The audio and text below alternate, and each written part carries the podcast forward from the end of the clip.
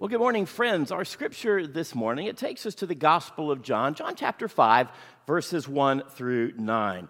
Hear the good news of Jesus through this passage. Sometime later, Jesus went up to Jerusalem for one of the Jewish festivals. Now, there is in Jerusalem, near the sheep gate, it's a pool which in Aramaic is called Bethesda, which is surrounded by five covered colonnades. Now, a great number of disabled people used to lie there the blind, the lame, the paralyzed. And there was a man who had been an invalid for 38 years. When Jesus saw him lying there and learned that he had been in this condition for a long time, Jesus asked this man, Do you want to get well? Well, sir, the invalid replied, I have no one to help me get into the pool where the water is stirred. While I am trying to get in, someone else goes down ahead of me. But then Jesus said to him, Get up, pick up your mat, and walk. At once the man was cured. He picked up his mat and he walked. The day on which this took place was the Sabbath. Friends, as we dig into God's word, will you pray with me? Well, good morning, Heavenly Father. May we hear from you this morning. We know that Jesus is the great physician, and we truly are people in need of healing. Lord, through the power and the presence of your Holy Spirit, may we not only learn about you, may we learn from you. We thank you for the amazing love that you have for us, and I pray that we can be people who cling to your word, to your truth, and to your promises. In Jesus' name we pray, amen. Well, friends, when I was like many of you as a child growing up, I was incredibly scared of the doctor, terrified when my mom would take me to our pediatrician. Dr. Walker is his name, and that name still brings about fear and trepidation into my older, much older mind now. Now, Dr. Walker, he had an office in an old Victorian house in a tree lined section of downtown Charlotte, North Carolina. You would see this big house with his sign in front of it, driving up this long driveway. You, you park behind the house, only room for a few cars, and that still brings about fear into my mind as I think about having to go to Dr. Walker. Now, he was a tall man. He reminded me of, of maybe Lurch from one of those old TV shows from the 60s, maybe The Munsters or The Addams Family or something like that. He would be in his office, and you would walk up this little front porch, open the big plate glassed windowed door, and there was a waiting room. All of these kids, ever so still and quiet. Their moms usually were the ones with them. And this was not just a doctor's office, you see, to, to me, and, and no doubt to the other kids in the room. This was a house of horrors. They would call you back into the little room, and you would go with your mom, and you would sit in there for just a little bit. The nurse would come in, and my first immediate question was this Do I have to get a shot? Or is he going to prick my finger because that hurts? Sometimes the nurse would say, Well, I'm not quite sure what he's going to do. Sometimes she would gently try to calm my fears by saying, No, he's not going to do that today. Or sometimes the cruel nurse might say something like, We're going to wait and see, but probably so. They would, as you were in this little waiting room in the back, my mom would sit down. I, I couldn't sit down. I, I was pacing. I was nervous. I was apprehensive. Truly, I was indeed scared. Now, as if to be cruel enough, uh, the doors in Dr. Walker's office were these tall, huge wooden doors, and as just uh, another part of his cruelty towards children, it wasn't a normal doorknob. You see, the doorknob was about a foot and a half higher than the regular doorknobs in a regular house. So I couldn't reach up, I couldn't twist that creaky knob, I couldn't escape. I was there for it all. He was a pediatrician, but in my eyes, he was indelibly crude and scary. You see, the office, it had hardwood floors, and Dr. Walker is a big uh, man. He always wore these heavy shoes with these thick soled shoes or, or thick soles on, on, the bottom of his shoes, and, and you could hear him when he was coming. The steps on the hardwood floor. Then they would stop you could hear him outside the door flipping through that chart, looking at the kind of shot or the kind of torture he was going to bring into my life on that day. He'd fold the folder, put it back on that little rack outside next to the door, and you'd see the doorknob turn. He would step in, and my immediate question do I have to get a shot? Do I have to get my finger pricked? Because I don't like that. Friends, truth be told, Dr. Walker may be the nicest man in the world, but I don't remember any of that. I remember the shots and the pricks and the probes and the poking. I have horrible memories of the doctor, and I never wanted to go back. But now, friends, let me fast forward about three decades. I was at home with my wife. Our children hadn't even been born yet. And all of a sudden, out of the blue, I felt this strange nausea coming over, and at, you know, the risk of sounding, you know, too, you know, hurting or whatever, I started to, to throw up on the floor. And, and after I did that for quite a while, I remember this searing pain starting in my back, kind of coming to the front. It literally knocked me to the floor, and I laid on that cool bathroom tile for what seemed like an eternity in that fetal position because the pain was so intense. By far the most brutal pain I had ever encountered in my life. I begged Catherine to drive me to the hospital, and so we rushed to the hospital. And when I went in, I was still throwing up. This intense pain was searing now more than ever. And I practically begged the nurse or, or the lady at the reception area to just get a doctor. I've got to see a doctor. I need to see a doctor right now. Uh, the, the pain, it was too much to bear. When will the doctor see me? My, how things change. As a child, I avoided the doctor like the plague, and now I was craving a doctor, calling out for a doctor, screaming to a doctor, loud as I could. I, I wanted to get well. Now, as it turns out, that trip to the ER on that Friday evening turned out to be kidney stones, which were incredibly painful. But you see how things change. I went from shunning the doctor to craving a doctor. And I think sometimes our spiritual lives parallel that. There are times when we run from God, but there are moments when we come to that reality, the point of which that intense agony in our life is so severe, so seemingly hopeless, that we turn to God, we cry out to God, we lean on God, we press in to God. Now, spiritually, this is referred to as brokenness, a time in which we are broken from ourselves, our goals, our desires, our agendas, and instead we place all that we are and all that we hope to be in Jesus Christ. Now, uh, the Gospel of Matthew, the Gospel of Mark, Gospel of Luke, Gospel of John, they all tell us different facets of Jesus, his life, his ministry, his hope, and his truth. But, but John's writing is a little bit different than the other writings of the Gospels. You see, in each chapter, John is giving us a little foray into the ministry and the mission of Jesus. In this one passage, for example, John is talking about Jesus as the great physician. In John 20, 31, John, the author of this gospel, summarizes his purpose in writing. This is what he says These things have been written so that you may believe that Jesus is the Christ, the Son of God, and that believing in him you may have life in his name. Friends, that is truly our hope for this morning that we can be people who have life through and from Jesus Christ. Now, if you have your Bible, you're following along at home, there's an interesting note about this passage. When the Bible was written, it wasn't divided into chapters and writings that didn't come until more than a thousand years later on. But in this passage, okay, John chapter 5, verses 1 through 9, in most translations, there's no verse 4. Okay, Joe, why is that? Well, most don't have verse 4 because it wasn't in the original manuscript that John was penning. Okay, it was added sometime in the second century. Uh, why was it like that? Does it take away from the truth that John is speaking? No, to the contrary. They added it so that we would have a deeper understanding of why this guy was down at the pool. Here's what verse, sa- verse 4 says. Some of you may have it in your scripture, most of you don't. It says in verse 4 they, okay, the lame, the injured, the diseased, they waited for the waters to stir.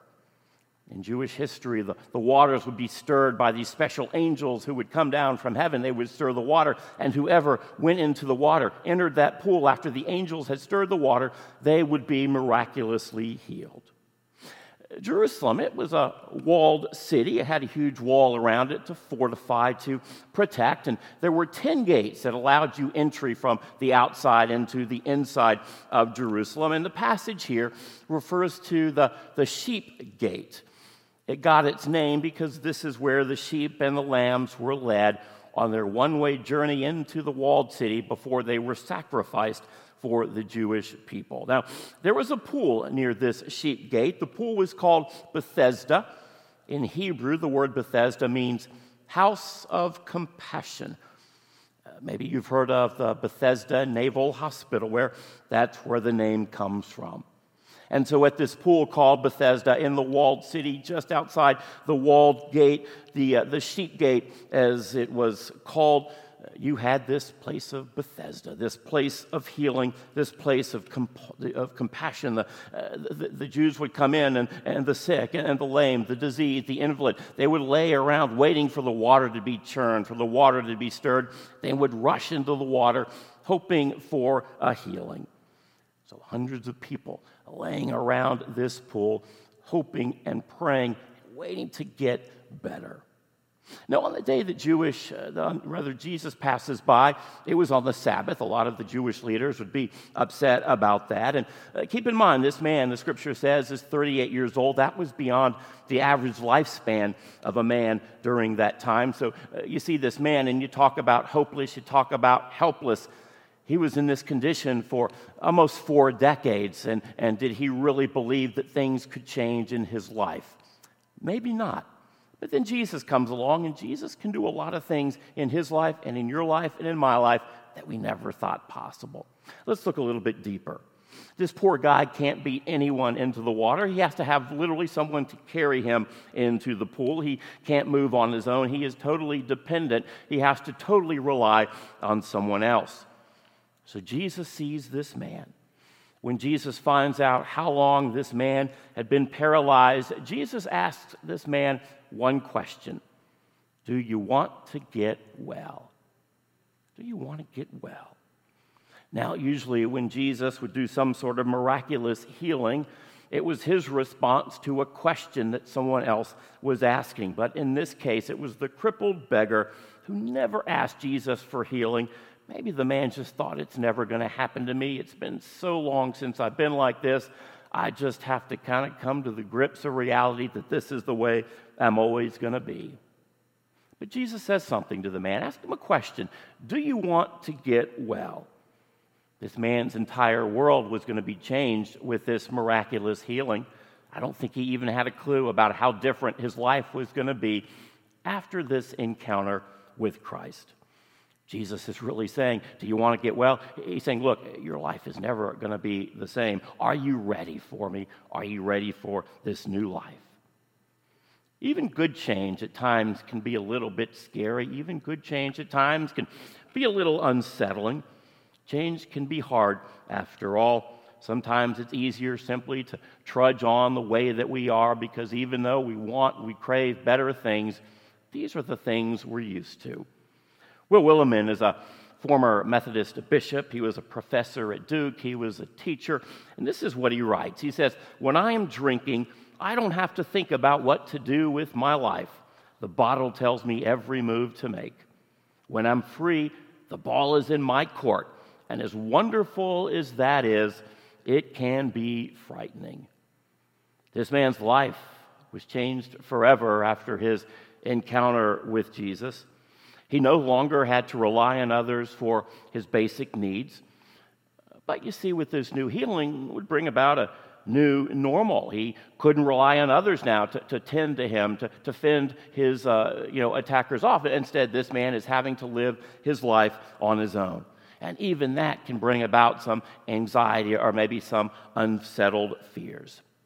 Let's in on a little secret. I I always chew food on one side of my mouth because there was a, a tooth that chipped. It hurts on the other side of my mouth when I go to the dentist after all of this social distancing stuff is uh, kind of in the past. And, and I'll have the dentist look at that. But you know what? So now when I'm eating, I always eat on a certain side of the mouth. And as weird as it sounds, as strange as it may seem, I've gotten, used to it.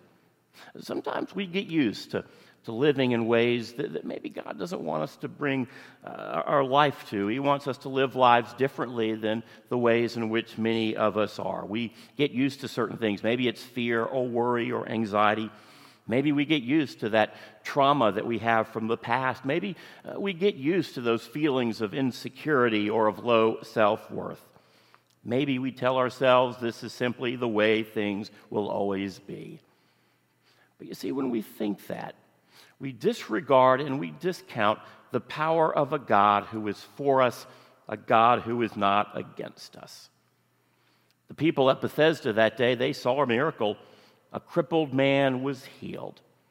About 700 years earlier, the prophet Isaiah, he prophesied about the days of the Messiah. He said this about the Messiah coming the lame would leap like a deer. In other words, healing is going to take place, miracles are going to be seen. And here in Jerusalem, on that day, we saw something spectacular. This man was healed, and people could see perhaps that this, in fact, was a sign that the Messiah was here and now. Do you want to get well? in this story, in this passage, in this narrative, the healing was instantaneous. It came right away. But I know in some cases the healing is a, a process. Sometimes it takes longer than we may prefer. But do we have trust that it is, in fact, a God given process? Uh, maybe some of the healings that you've encountered haven't always been physical healings.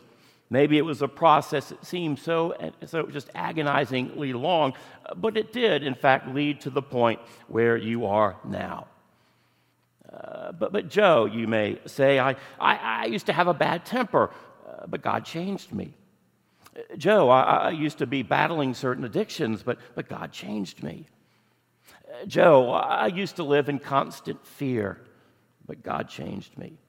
I used to be an emotionally absent spouse or maybe a passive father.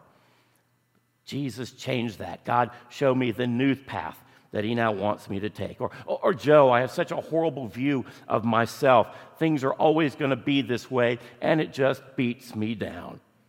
But God wants to change us.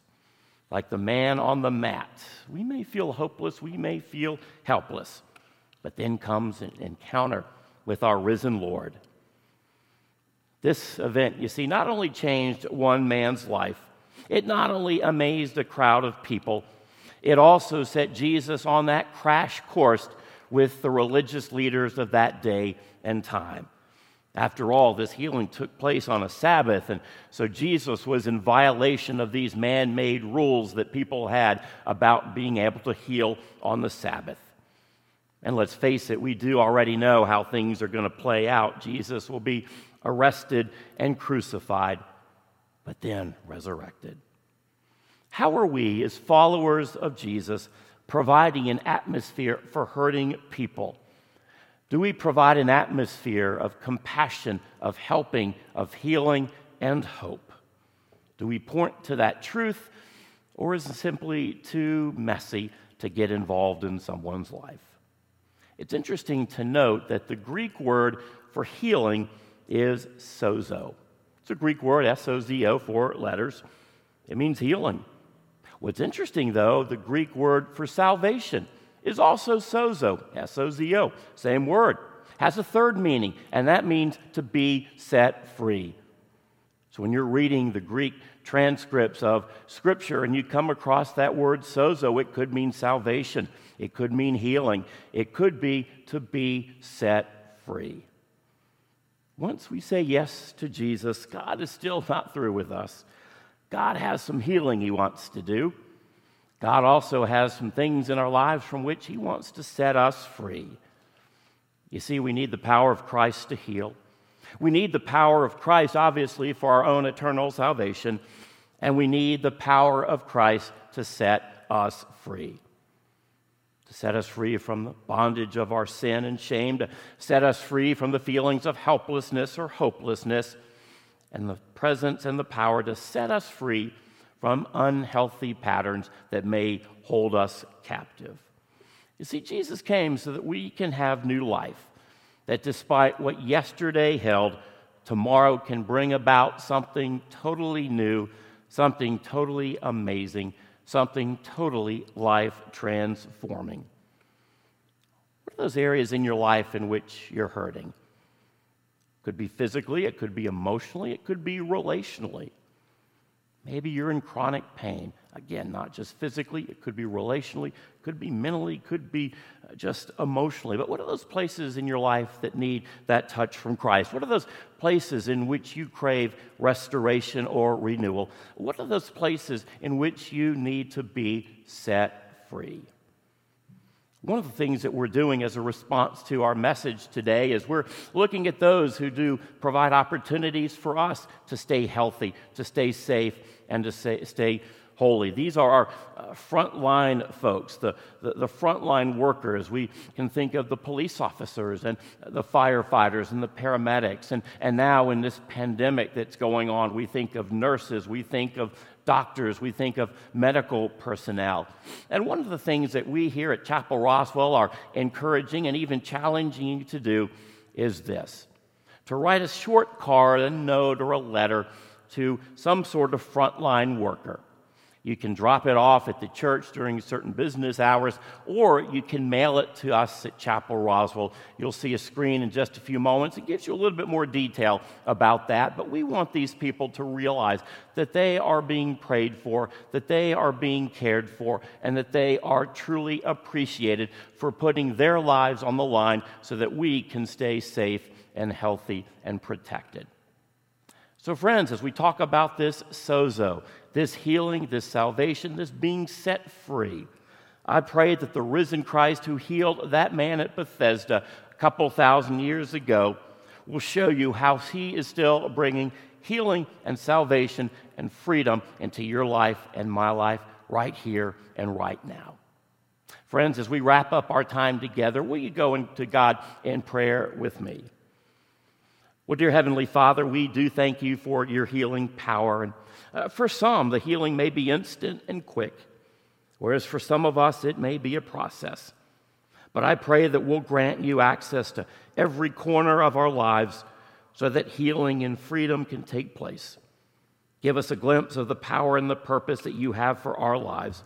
And may you take our broken pieces and transform them into healing and hope. We love you, Lord, and we thank you for first loving us.